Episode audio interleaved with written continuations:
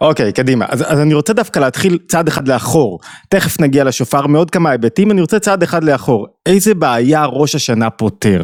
פותרת? מה, מה הבעיה שמעסיקה אותנו? מה הבעיה שמעסיקה את הקדוש ברוך הוא? הארי קורא לדבר המרכזי שמתרחש בראש השנה דורמיתא, שינה בארמית. מה זאת אומרת שינה? הוא אומר, העולם ישן קצת, גם בני האדם ישנים קצת. הבעיה הגדולה של ראש השנה זה שאנשים לא מתחדשים. עייפים, חסרי מוטיבציה, חסרי חיות, סיוון דיברה על זה מהיבטים שונים, שאתה פתאום מרגיש, אחד ההיבטים המשמעותיים זה שאתה מרגיש שאתה לא משפיע, אבל זה רק אחד, יש עוד היבטים שאתה מרגיש שנו בשביל מה אני אעשה עוד דברים, חסר חיות, חסר אנרגיה, וכשאדם לא מתקשר, לא מתמלא חיות, אין לו תשוקה, אתם יודעים מה, בזוגיות, בחינוך, בחג, עוד פעם עוד חג, עוד פעם לארח עכשיו 30 אנשים, למי יש כוח, הוא גם לא מתחדש בקשר שלו עם הקדוש ברוך הוא, הוא כל הזמן מרגיש עייף, ומה הסיבה העיקרית לעייפות? עייפות היא תמיד מנטלית, יש עייפות פיזית הולכים לישון, עייפות מנטלית נובעת מכך שהאדם מרגיש שהוא לא במקום שלו, שהוא רוצה להיות במקום אחר, שהמציאות, אני רציתי להיות במקום אחר, המציאות פספסתי משהו, רציתי להת, להתחתן עם מישהו אחר, רציתי להיות, לחוות משהו אחר, והאתגר המרכזי שבגללו הקדוש ברוך הוא יצר את העולם במבנה של שנה, שכל שנה הוא מוריד קפסולה חדשה של שפע, אור חדש לעולם, זה בדיוק כמו שינה, אנחנו הולכים לישון כדי שנקום בבוקר מלאי חיות, דברים שלא הבנתי אתמול שהיו אצלי כזה לא בהירים, פתאום אני קם בבוקר עכשיו עם חיות חדשה, אותו דבר העולם כולו כאילו הולך לישון וצריך להתעורר עם חיות חדשה, אבל כדי שהחיות הזאת תתרחש לא מספיק שתלך לישון, אתה צריך לשנות mindset, תפיסת עולם, זווית ראייה, וכמו שאמרה סיוון, השופר מאפיין בכמה היבטים, ואם תרשיפי להוסיף עוד איזה כמה, אה, עוד איזה שכבה אחת או שתיים, ודאי, ודאי. מאפשר לנו השופר בעצם לראות את הדברים באופן אחר, לראות את החיים שלי באופן אחר ו- ולהתחדש. התחדשות הרבה פעמים זה לא שאני צריך להחליף סביבת מגורים או לקנות פלאפון חדש או רכב חדש ואני חושב שסיוון רשמה את זה פעם, התחדשות זה שאני מביא את כוחות הנפש שלי מחדש לכל מה שאני פוגש. שוב פעם, באופן אחר, מזווית ראייה אחרת. כשמישהו אומר, אוי, אני מכיר את התובנה הזאת, הוא אף פעם לא יצמח. כשהוא, כל פעם התובנה מתחדשת אצלו, אז הוא יתחדש. ותובנות, אתה יודע, זה כמו, לא נמאס עליי הקפה אף פעם. מה זאת אומרת, שתית גם אתמול אותו קפה. למה לא נמאס עליך הקפה? כי, כי בגשמיות אנחנו ממש מרגישים את זה, שאני מתחדש עם הדבר החדש. אותו דבר צריך להתחדש בנפש. נקודה ראשונה, שקשורה בהתחדשות, ניקח שתיים שלוש נקודות לפי, אז הזמן שיתאפשר לנו, שיעזרו לנו להתחדש ולהוציא את המיטב מה-48 שעות הללו. נקודה ראשונה, אני רוצה דווקא להתחיל עם, למה תוקעים? צריך לשמוע 100 תקיעות בדרך כלל. למה צריך לשמוע 100 תקיעות? זה אחת הסיבות המוזרות ביותר. אומרים חכמים במסכת ראש השנה, למה? כי אנחנו לא יודעים איך האם של סיסרא, שישבה בחלון וחיכתה לבן שלה לסיסרא, איך היא בכתה. אני מזכיר לכם את הקונטקסט, ברק ודבורה מוציאים עשרת אלפים חיילים להילחם בסיסרא, סיסרא הוא מנהיג אכזרי, שנוא על העם היהודי, תחשבו על איזה היטלר מודרני או משהו כזה ששנוא עלינו, ואז סיסרא בורח לאוהל של יעל, יעל מפתה אותו, מזמינה אותו והורגת אותו, נותנת לו מכה כזה. ואימא שלו מחכה על החלון, ככה אומרת, בעד החלון נשקפה ותיאבב אם סיסרא, כתוב בשופטים, ואנחנו לא יודעים איך היא יבבה, אם היא יבבה ככה, או שהיא יבבה, או שהיא יבבה, אם זה היה שברים, אם זה היה גניחה, אם זה היה הילול, אנחנו לא יודעים איך. ובגלל שאנחנו לא יודעים איך, כולם עוצרים עכשיו ושומעים, זה מזכיר לי קצת המוסלמים, אני לא רוצה לפגוע באף אחד, לא יודעים מתי נופל יום הכיפורים אז שמים חודש שלם, אתה לא יודע אז תלך על הכל, כאילו זה, זה קצת, ויש הסבר פנימי שראיתי, ואחד ההסברים הפנימיים היפים אומרים, מי הצאצא של סיסרא, כשיעל פיתתה את, את סיסרא, היא בסוף פיתתה אותו והיה שם מפגש אינטימי. מי הצאצא מהמפגש האינטימי הזה? כתוב במסכת גיטין, מבני בניו של המן למדו תורה בבני ברק, מבני בניו של סיסרא למדו תינוקות בירושלים. וספר, סדר הדורות, ספר מאוד מעניין, כותב מי זה הצאצאים של סיסרא שלמדו תורה בירושלים? רבי עקיבא. רבי עקיבא, בטח אתם יודעים שאנחנו לא יהודים קראים, אנחנו לא לומדים את המקרא ועל פיו אנחנו יודעים איך, ל, איך לנהוג, אנחנו יהודים תלמודיים הרבה יותר. יהודי תלמודי זה אומר שאנחנו, הצליל, הקול הדומיננטי ביותר בתלמוד זה קולו של רבי עקיבא. כתוב כולו אליבא דרבי עקיבא, הכל על פי רבי עקיבא. מה בוכה? איך בוכה אם סיסרא? היא בוכה בעצם, היא מייבבת, ואנחנו לא יודעים איך היא מייבבת. האם הפוטנציאל של הבן הרע שלה, למרות שאין אם שחושבת על הבן שהוא רע, יתגלה בסופו של דבר. המסר הראשון, כשאתה שומע את השופר, זה אופטימיות. לא ללכת עם משקפיים חשוכות שמשהו רע יקרה, ש- שהדברים הולכים לכיוון שלילי. אופטימיות זה הסוד הקסם, סוד הקיום של העם היהודי. בלי אופטימיות, בוא נגיד את זה הפוך. פסימיות זה תירוץ טוב לא לעשות, לא לדחוף, לא לפעול, פסימיות מקטינה את מידת החיים. כשמישהו נוטה לי ייאוש, הוא כאילו, הוא לא מאמין בפוטנציאל של הרגע. הבשורה הגדולה של התחדשות, אם אתה רוצה לממש את עצמך ולמנוע מעצמך להיות עייף, אתה חייב להיות אופטימי. אופטימי זה אומר עין טובה על מה שעתיד להתרחש. חרדות נובעות בדרך כלל מהפחד שלי איך הדברים יקרו. ומה יהיה, ואיך נצליח להתמודד, ומה יהיה עם הילדים שלי, ומה יהיה עם הבת שלי, וקל מאוד לפתח חרדות, אנחנו בקלות, ומה יהיה עם הטיסה, ומה יהיה קרן, ומאוד קרה איזה רעידת אדמה, ישר אני בודק, מה קרה, למי קרה, אני מכיר איזה מישהו במרוקו, נו, לא עניין אותך בכלל למישהו במרוקו, זה לא שאלת לשלמה איזה עשר שנים, עכשיו אתה בודק אם קרה לו משהו, ויש אמרה של, של הלל הזקן שאומר שכשהוא היה שומע צעקה מהעיר שהוא היה נכנס אליה, הוא היה בטוח שזה לא מפתח ביתו. זאת אומרת ביטחון זה אני בטוח שלא הולך לקרות שום דבר רע. אני משכנע את עצמי במקום להיות כל אלופי העולם בלשכנע את עצמנו בחרדות, אני אלוף העולם בלשכנע את עצמי שדברים טובים הולכים לקרות. ופסימיות היא תפיסה שגויה של המציאות. רבי נחמן רציתי להגיד אומר את זה מאוד יפה.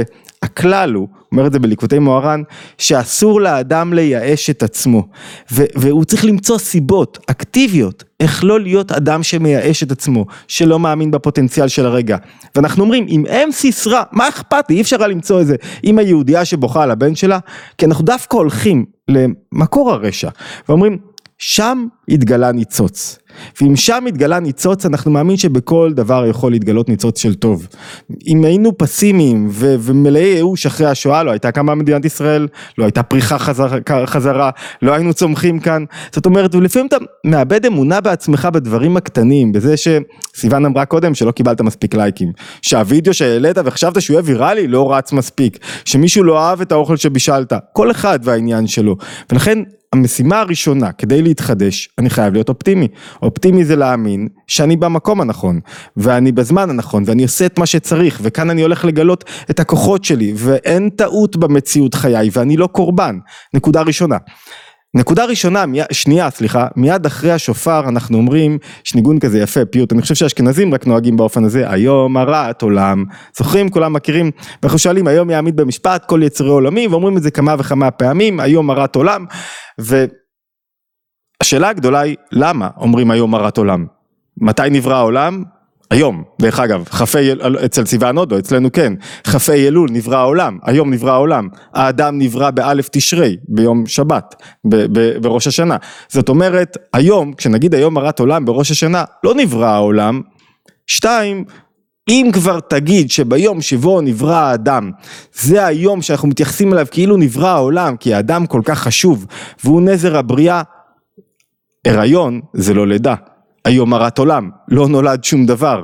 ויותר מזה, זה לא רק השאלה היחידה, יש שאלה יותר עמוקה. אתם יודעים מאיפה, טוב אני שואל אתם יודעים מאיפה, זו שאלה רטורית, אבל אתם יודעים מאיפה לקוח הפסוק הזה, היום הרת עולם? הוא לקוח מהנביא ירמיה.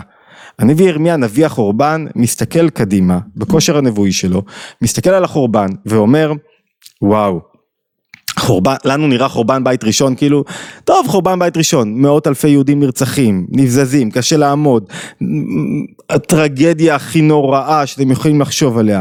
הוא מסתכל על החורבן והוא אומר, ארור היום שנולדתי בו, ארור היום שילדה אותי אמי, ארור האיש שבישר לאבי שאני עומד להיוולד לעולם, שבן זכר עומד להיוולד לעולם.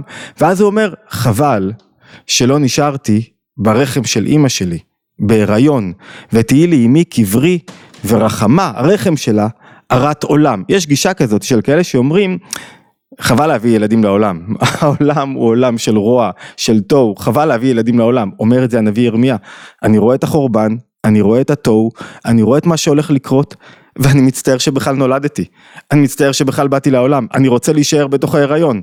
והשאלה הגדולה היא, איך לוקחים חכמים את היום הרת עולם של הנביא ירמיה, ש, ש, שבוכה על זה שהוא בכלל עומד לראות כאלה דברים, והופכים את זה ל... הפיוט הנפלא ביותר של אחרי השופר, שבו אתה מגלה את מכלול התקוות שלך והאמונה שלך בעצמך והיכולת שלך להשפיע. אפשר להבין את זה, דרך אגב, מזווית אחרת, פתחתי את הספר הפוך, לא יודע אם מישהו קרא, או מישהו נתקע על הספר הפוך שעוסק בחשיבה יצירתית ומימוש פוטנציאל. ב...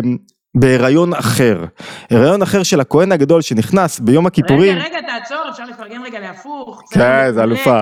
ובאמת אחד הטובים, למרות שקשה לבחור, הם כולם מאחוריך, ואני רואה שגם השלטים של הספר זהב. עשיתי פה פינת, אה, פינת חי. מדהים, מדהים. תודה רבה, תודה רבה. אז אחד האפיזודות שתפסו אותי, אחד הדברים, במשך כמעט אלף שנה, הכהן הגדול היה נכנס לקודש הקודשים, יוצא ונושא תפילה קצרה.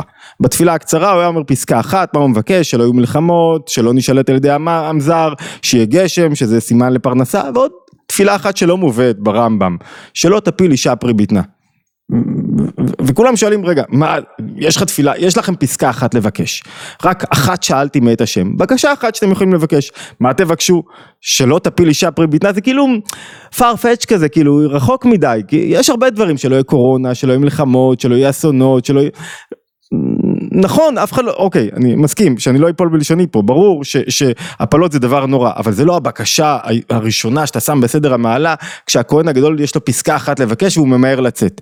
ואחד הפירושים הפנימיים זה מה זה לא מה זה שלא תפיל אישה פרי בטנה? מי יולד מבחינה פנימית? כל דבר בחסידות מפרשים מבחינה פנימית. מי יולד? השכל המוח יולד רעיונות יוזמות מחשבות טובות, כיוונים חדשים, איך שאני רוצה לעשות דברים. והרבה פעמים, סיוון הזכיר את הספרים, לא היה לי ספר אחד שלא היה מישהו שאמר לי בשביל מה תכתוב ספר?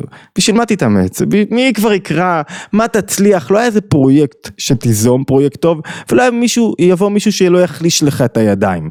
הכהן הגדול מתפלל ביום הכיפורים, שלא תהיה שלא יהיה איש או אישה, שיש לו איזה רעיון, שיש לו איזה יוזמה, שרוצה להוסיף טוב בעולם, שרוצה לעשות משהו, שרוצה לבשל ולהזמין את האורחים, ש... שרוצה לשנות משהו, לתקן את העולם הלא מתוקן, להחדיר בו יותר חיות, והוא אומר, אה, בשביל מה להתאמץ? מה כבר, שלא תפיל אישה פרי בטנה, שלא יהיה שכל, רעיון, מחשבה, שנפלה ולא עשינו בה שימוש. אותו דבר, אנחנו אחרי תקיעת השופר אומרים, רגע, יש פה הזדמנות חדשה שבאה לעולם, אל תפיל אותה מיד, אנחנו בהיריון, אנחנו לוקחים את ההיריון של הנביא ירמיה ואומרים אתה בהיריון עכשיו, אתה בהיריון עם כל הפוטנציאל של השנה הקרובה ופוטנציאל יכול להיות רגע אחד שחייכת לאחד הילדים שלך, ששינית מזג בבית, שהפכת את הבית לשמח, שראית את הנכדה שלך, שעשית שינוי כלשהו בתוך עצמך, פוטנציאל זה כאילו כל דבר שאני פוגש במציאות יש בו פוטנציאל. ו... ו שלא יהיה רגע, אחרי שגילית את הפוטנציאל, תקעת בשופר, ואז אתה אומר, הופ, אני בהיריון, אני אפיל את זה. אז אנחנו אומרים היום הרת העולם, שהיום ייוולד, גם הפוטנציאל שלך יבוא לידי ביטוי, ויש איזה, את אצל הרבי, והרבי בכמה וכמה מכתבים, שאל את השאלה, למה אנחנו חוגגים את ראש השנה, דווקא ביום בריאת האדם ולא ביום בריאת העולם. והוא הוסיף על זה עוד שאלה, למה האדם נברא יחידי? האמת שהוא לא ממש נברא יחידי, כי הם נבראו אחור וקדם צרטני, האדם לא נברא לבד. כשאנחנו אומרים, טוב להיות האדם לבדו, הוא לא נברא לבדו, הוא נברא כש... כש... אשתו, בת זוגתו, או, או, או דבוקה לו לגב, והם דבוקים אחד לשני, אלא מה? כשאתם דבוקים וכל אחד מושך לכיוון אחר, אתה בעצם לבד. אדם יכול להיות בתוך משפחה, בתוך זוגיות, בתוך מערכת יחסים, הכל יש לו, והוא בודד. למה? כי הוא עם הגב, כי הוא לא, הוא לא קושר את הרצונות שלו, את הכיוון חיים שלו לכיוון חיים של בת זוגתו, הוא מושך לכיוון אחד, היא לכיוון שני, נוצר פירוד, ו, והוא שואל למה האדם, אני חוזר לנקודה המרכזית, למה האדם נברא יחידי?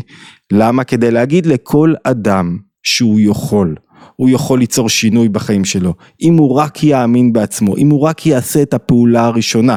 כשאדם סובל מאיזה חרדה או קושי או דיכאון או עצבות, הדבר שהכי קשה לו זה לעשות את הפעולה האחת הזאת, שתיצור שינוי. ו- ו- והוא כל הזמן מודד את עצמו, והנקודה המרכזית, תאמין בעצמך, תעשה את הפעולה, ועוד פעולה, ועוד פעולה, ואל תיתן לדברים חיצוניים לשלוט בך. זאת אומרת, הנקודה השנייה שבאה מיד אחרי השופר, זה לרצות, להוציא מעצמי יותר. את יודעת, הרבה פעמים אנשים חושבים שזה תלוי בגיל. אז הייתי לפני שנתיים שלוש, זה סיפור שאני מה זה אוהב, באוניברסיטת תל אביב, היה לי הרצאה שם, ואחרי ההרצאה דפקתי בדלת של המנחה שלי לדוקטורט, פרופסור שלמה גיורא שוהם, לא יודע אם פגשת אותו פעם, הוא זכה בפרס ישראל על קרימינולוגיה. כן, ו... כן, אני יודעת מי הוא, כן, אדם ידוע. וואו, איש מאוד מיוחד, ואז שאלתי את המזכירה אם פרופסור שוהם נמצא.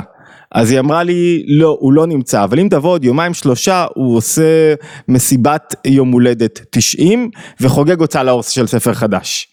וכשמישהו מוציא לאור ספר חדש בגיל 90 זה אומר דבר אחד, זה אומר שהוא מאוד מאמין במה שהוא עושה, והוא מאוד מאמין בהשפעה של הדברים שלו, וסיוון אמרה מקודם שהרבה פעמים אנשים זה כאילו נע אצל האדם, הוא מרגיש מצד אחד שקוף, כאילו לא רואים אותו, ומצד שני הוא מאוד רוצה להתחבא, שאף אחד לא ישים אותו במרכז, כדי שלא יזרקו עליו חיצים, ואתה כל הזמן במתח הזה.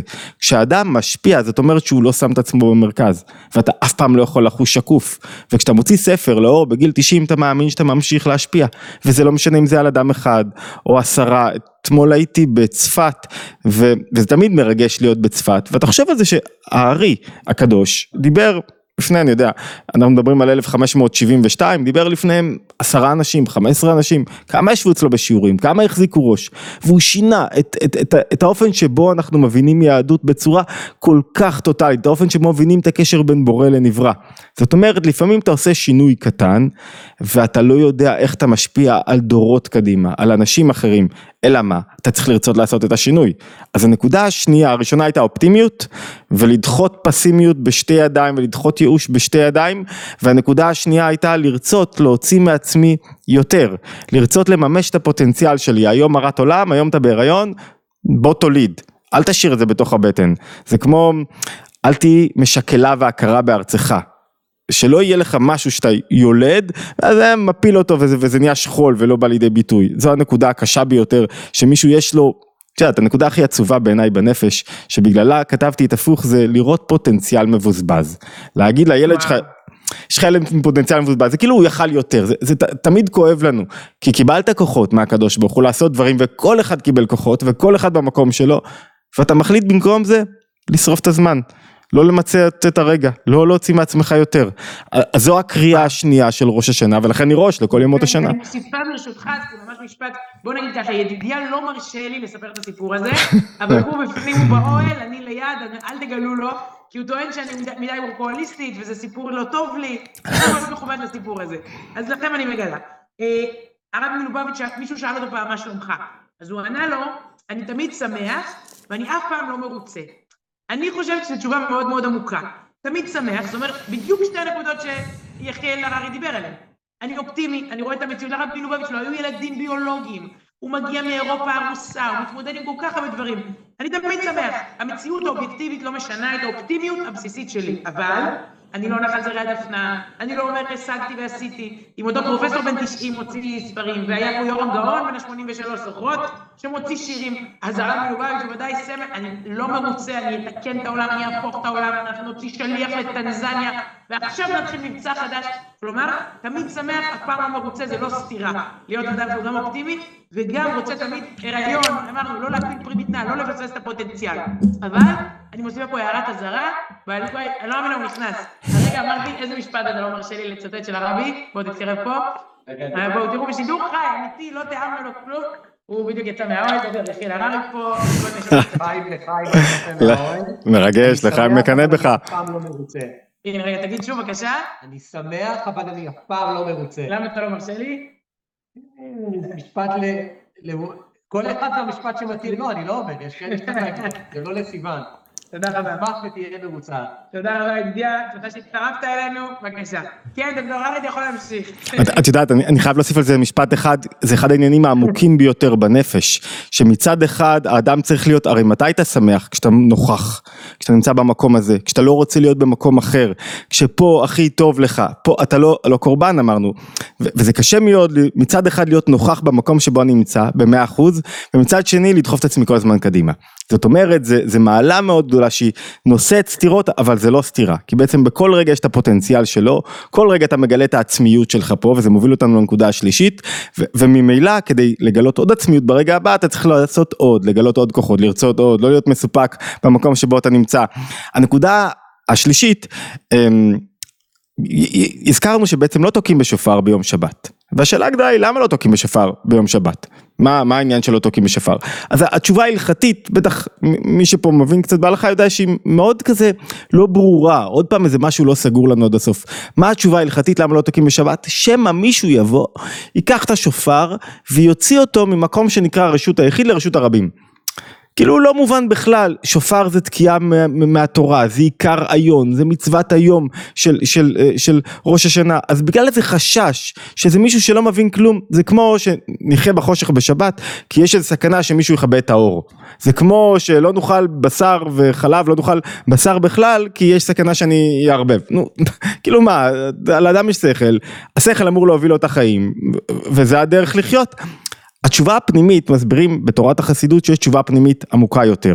למה אנחנו לא תוקעים בשפר ביום שבת ומבטלים מצוות דאורייתא שכולם משתוקקים אליה, ששעה שסיוון דיברה עליה, דיברה עליה בסוף זה לא קורה. למה? כי בשבת מתגלה אותו דבר שאמור להתגלות בשופר, הדבר העיקרי שאמור להתגלות בשופר, ממילא. מהו הדבר שמתגלה בשפ... בשבת? מהו העניין המרכזי בשבת? העניין המרכזי בשבת הוא גילוי כוח התענוג בנפש.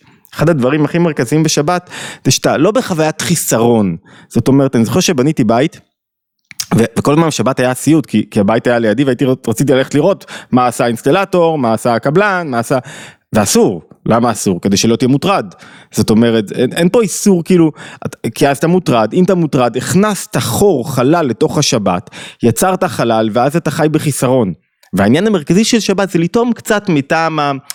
איך נראים חיים אמיתיים, איך נראה לעתיד לבוא, לטעום קצת מטעם השלמות בעצם, וזה, וזה טעם שקשה להשיג אותו. הטעם הזה שמתרחש בשבת אמור להיות גם בשופר, זאת אומרת אנחנו הרבה פעמים יכולים להבין משהו מרכזי, מה המשמעות של שופר אם לוקחים לנו אותו.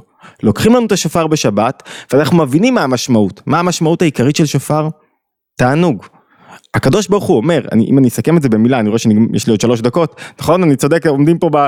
זה חב"ד? או ש... חמש דקות קיבלת, כן. אוקיי, אז אני רק אסכם את ההיגיון. הקדוש ברוך הוא אומר בערב ראש השנה, אתם יודעים מה, אני לא רוצה לברוא עוד שנה, יכול להיות שאני לא רוצה. ואנחנו כאילו משכנעים אותו, דורמיתא זה כאילו מתהלך, הוא בורא עולם בלי חשק, בלי ריצה, בלי מוטיבציה, בלי רצון פנימי. ואנחנו אומרים לו, אוקיי, אנחנו עכשיו רוצים לעורר בך את הרצון הפנימי. איך תעורר רצון פנימי בקדוש ברוך הוא? איך אתה מעורר רצון פנימי בבני זוג שלא רוצים בעצם יותר את הקשר? כשאשתך אומרת לך, אני לא רוצה יותר את הקשר הזה, נמאס לי. איך אתה מעורר רצון פנימי? תגיד לה עוד פעם סליחה, ועוד פעם תחזור למקום שלך, ועוד פעם תתנהג לו בסדר? אתה מעורר בה את הכוח העמוק ביותר בנפש. תענוג. תענוג זה המקום שבו אני... טוב לי להיות, אני במקום שלי, אני, אני, אני מרגיש שאני לא, לא חסר לי שום דבר, זה חלק מלהיות אקזיסטנציאליסט, מלהיות ממוקד ברגע, וכדי שבו יתעורר תענוג, אני קודם כל צריך להתעורר בעצמי תענוג, זאת אומרת ההתבוננות השלישית שצריך לקחת, אני חושב, מראש השנה זה לשאול, האם אני מגלה באמת תענוג בחיים שלי, או אני עושה כי אני חייב, כי מה חושבים עליי, והכל בסטרס, והכל כי אני חייב, כי הכל כזה ב... ו- ולא משנה מה המציאות החיצונית, אדם צריך ללמוד. מצד אחד לדחוף את עצמו אמרה סיוון קודם, מצד שני לגלות תענוג בכל מה שהוא עושה, תענוג זה אני נוכח, זה לא חסר לי, זה אני פה, אני פה עד הסוף, אני עוד רגע יהיה לי שיעור אחר, אני אהיה בשיעור אחר, וסיוון מפגינה את זה בצורה נפלאה, אתה פה, אתה... אם היא תחשוב עכשיו על השיעור הבא, היא לא פה, אם אתה לא פה אתה מפספס את הרגע הזה ומפספס את הקהילה הנפלאה, ואתה כל מקום שאתה נמצא בו אתה נמצא עד הסוף, למה? כי כוח התענוג מתגלה והוא כוח זמני והוא כוח שהוא, מה זה תענוג? זה עצם החיים. זה שאני חי פה, ואני לא צריך שום דבר אחר כדי לחיות. אני חי פה באמת, חי בעצם. ולכן העניין המרכזי שהשופר קורא לנו, זה רגע, אתם מגלים תענוג בחיים? ואם אתה לא מגלה, בוא תגלה בזוגיות, בעבודה שלך, במקום שאתה בו נמצא. לראות עובד שעובד בלי תענוג בנפש, זה עצוב ממש לראות, כי הוא לא בא לו על מה שהוא עושה. כי הוא כזה, רק שיגמר היום, רק שנגמור את השעות. אז, אז אם אני מסכם, ראש השנה זה הזדמנות יוצאת דופן להתחדשות. ובאסלי, באורגינל היהודי, באמת אור חדש יורד, באמת זה מתחדש. זה לא שאנחנו אומרים, בעצם בואי תתחדשי כשאין התחדשות, העולם מתחדש. בואו תתחדשו, 500 בנות, 460 בנות, בואו נתחדש באמת, וכל אחד, נשים, ו- וכל אחד צריך להתחדש אחד מתוך אופטימיות גדולה בעתיד, שתיים אמרנו מתוך רצון להשפיע ולהוציא מעצמו יותר, שלוש מלגלות את התענוג במה שאתה עושה, ואת החיות הפנימית במה שאתה עושה. תודה רבה על ההזדמנות. וואו, וואו, וואו, נפלא. דוקטור יחיאל הררי, ישבתי, סיכמתי פה, אתם רואות אותי ככה מקלידה תוך כדי, נקבל מחר את הסיכום כדי לחזור על הדברים עוד. כדאי להדפיס, יש לנו יומיים בראש השנה ככה ללכת עם הדפים.